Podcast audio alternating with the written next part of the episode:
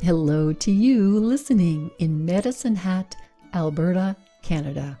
And coming to you from Whidbey Island, Washington, this is Stories from Women Who Walk with 60 Seconds for Story Prompt Friday and your host, Diane Wyzga.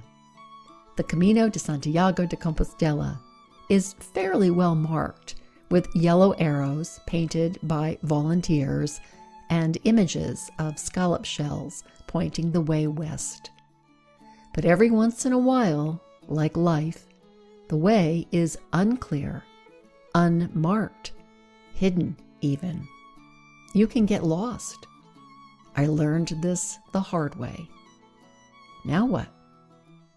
You must stop and listen to your own voice. Silence the noise, the chatter, the distractions about which way to go.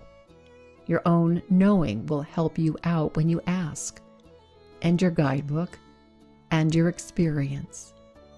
Breathe, quiet, listen, choose, walk on.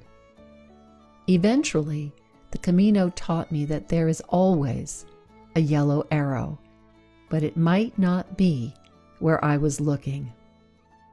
Here's your prompt When have you walked your way from lost into the clear? What happened next?